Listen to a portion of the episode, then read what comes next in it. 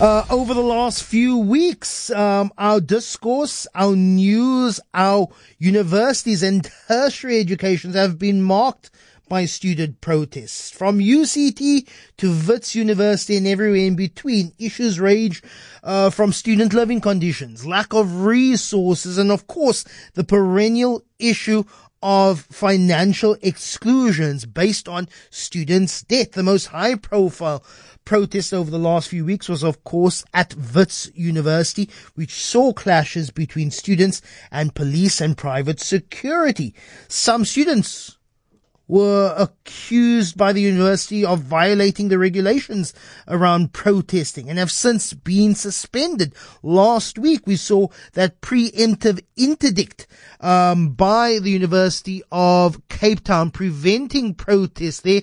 So far, two students have been arrested at UCT on Friday. Joining me now, Vuyokazi Yokwe, attorney at the Right to Protest project. You've issued a, a statement saying that the preemptive uh, legal steps using the courts to quell protest and also calling in um, uh, uh, police, uh, uh, public order police, is in fact qu- trying to to stifle uh, a protest. Don't universities have um, the obligation, if we've seen in past, of how quickly protests, legitimate protests, can go south at what are essentially public institutions. Vuyokazi, good morning.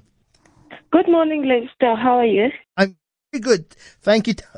What are your thoughts on the use of preemptive uh, uh, interdicts to quell protests?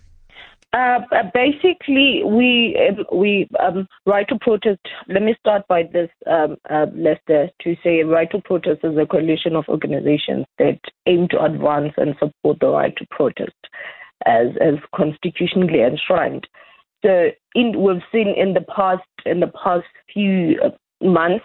Uh, since the beginning of this year, where institutions of higher learning have been using interdicts um, to to silence the voices of student movements within the institutions, and and we find those those those interdicts very problematic in the sense that, uh, to greater extent, they're very vague and, and students are not aware of, of, of the application which institutions embark on to interdict the students from protesting until if an, an interim interdict has been granted, then students are surprisingly served with the third interdict. So basically, the institutions are taking an approach where they are using the law um, to repress and, and, and suppress student voices um, from exercising their right to protest within institutions of higher learning.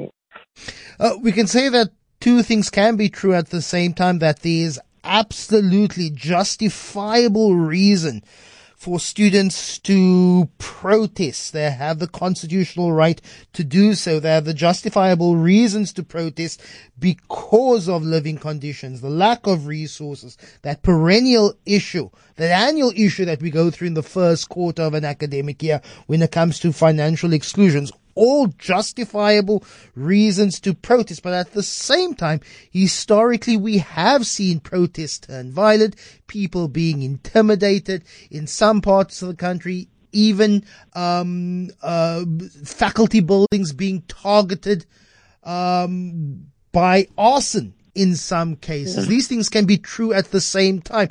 Do you see the purpose in in universities wanting to say before we even get there? We want to impose some form of mitigation before it goes that route? When uh, um, we've seen this, the, the violence, but now I think it is very important for us to take a step back and, and, and look who comes to the institutions of higher learning armed. Students will be walking and singing and marching to a specified um, a building to, to, to demand answers, to, to file for the grievances, and, and so forth and so on. And, and, and reinforcements are brought into institutions of higher learning to, to your, your private security, um, the law enforcement, your police. They come heavily armed to, to police student protests, which are students are normally unarmed they go to protest peacefully so to exercise their right to protest and to sort of like based on history preempt that someone is about to um, be violent. It's, it's, a misconception and misinterpretation of and, and misuse of the law because you cannot punish people for merely preempting that they may do that in a certain future and and using these entities to sort of like curb mm. and, and limit their right to protest and take it away entirely is, is, is a mm. misinterpretation of the law and and preempting that there will be violent when the very people, the reinforcements that the institutions are using to police um, student voters come heavily armed. Now, in terms of looking who is violent, mm. it, it definitely has to be police brutality or private security brutality. I mean, you've seen uh, Lester at the University of Free State uh, one video which circulated on the social media accounts, especially Twitter. Uh, one student was was being manhandled by police to such an extent that he was further mm. detained mm. without medical assistance. Students are literally standing there, and police are, mis- are manhandling one specific student. Now, who is brutal in those in those mm instances? So, police brutality during the exercise of the right to protest is still an issue in South Africa, despite the fact that we're in this constitutional and democratic dispensation. And private security brutality mm. is still an issue, is still of very uh, a huge concern. And, and and and now the institutions are also using the law to sort of limit students from exercising their right to protest freely. And, and, and it's very intimidating because you are preempted that you will, you will be in, in conflict with the law when your mm. actions are peaceful and you're merely exercising your right to protest. Vuyokazi Yokwe, attorney at Right to Protest uh, Project. But let's get the uh, perspective of Dr. Leanne Naidoo. Uh, she's part of a, a concerned educators group at the University of, of Cape Town. Uh, the concerned educators group, they're issuing a statement uh, at the end of last week, uh, Leanne, calling for the withdrawal from police from campus to lift fee blocks on eligible, eligible students and also, I think most importantly, to engage constructively on higher education funding. We say it's a perennial issue. It's an annualized issue, but we don't seem to get to the bottom, to the end. We can almost predict that next year, if we don't have a constructive engagement in the 2024 academic year, we'll be having the same conversation. Leanne, good morning. Good morning, Lester, and good morning to your listeners. I have a bit of a cold, so I hope I'm not going to get a cough, coughing fit while I'm talking. well, bless you. Thank you. Thank you so much for the time and space. And let me start by saying um, also thanks to the Right to Protest and to Vuyokazi. We have two University of Cape Town students who spent the night in jail over the weekend because they were protesting, as you say, uh, for the right to education. Thank goodness there are students, young people, who are willing to stand up even though they know that the university has an interdict, and even though they would have been young and at high school when they would have saw, seen some of the the um, fall protests from seven years ago. So let me start by saying that. Thank you to the students who are always at the receiving end of exclusion, especially the most marginalized students, for actually showing up in a context where it's been very difficult for them to negotiate and win uh, small gains on a massive issue. So maybe you give me a moment to speak about this, this issue of, of debt in particular and the structural condition that we, we faced with. So universities and TVET colleges, the broader post-school system, once people uh, leave high school and, and want to seek further education, we are, are the system with TVET colleges that are holding large numbers of young people who are trying to figure out how to make a living in this very difficult structural environment many of your adults who are listening or parents will know that it's difficult even for us to, to figure a way through the current um, economic crisis that is not only a South African one. Unemployment rate in general is outrageous in South Africa, and youth unemployment in particular is placing a massive burden on young South Africans and young people who are in South Africa at this moment beyond that come from beyond the borders of South Africa. These are this is a situation where um, you put young people in a terrible bind to try to secure a livable future. So, educational in- institutions for me if we think about the, your question that Vuyo was speaking to, we need we can't fix the problem of the economy, but we have to help give students a pathway that's more viable mm. than um, for the majority of young people in South Africa. So we can't fix the structural problems, but we surely have to do something different um, and and try to think about working with students on this issue and not bringing armed, mostly men, but sometimes women, with batons and stun grenades to try to resolve an issue and resolve uh, disputes and differences. We actually need to do things differently at universities and at institutions where young people are present. So if we think about this debt, this debt question and financial exclusions, you know, previous struggles which I was part of, I was a PhD student in 2015, 2016, and I was at Wits University. Those previous struggles for fully funded public higher education, which we should all still be talking about. You say we are a public institution, yet the burden of being able to um, to seek further education sits on uh, people and their pockets and their parents, how deep their parents' pockets are.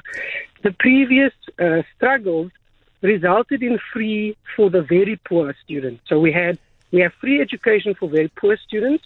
And then we have the NSFAS loans, which are for poor students. And then, of course, we also yeah, have the, the missing middle. middle.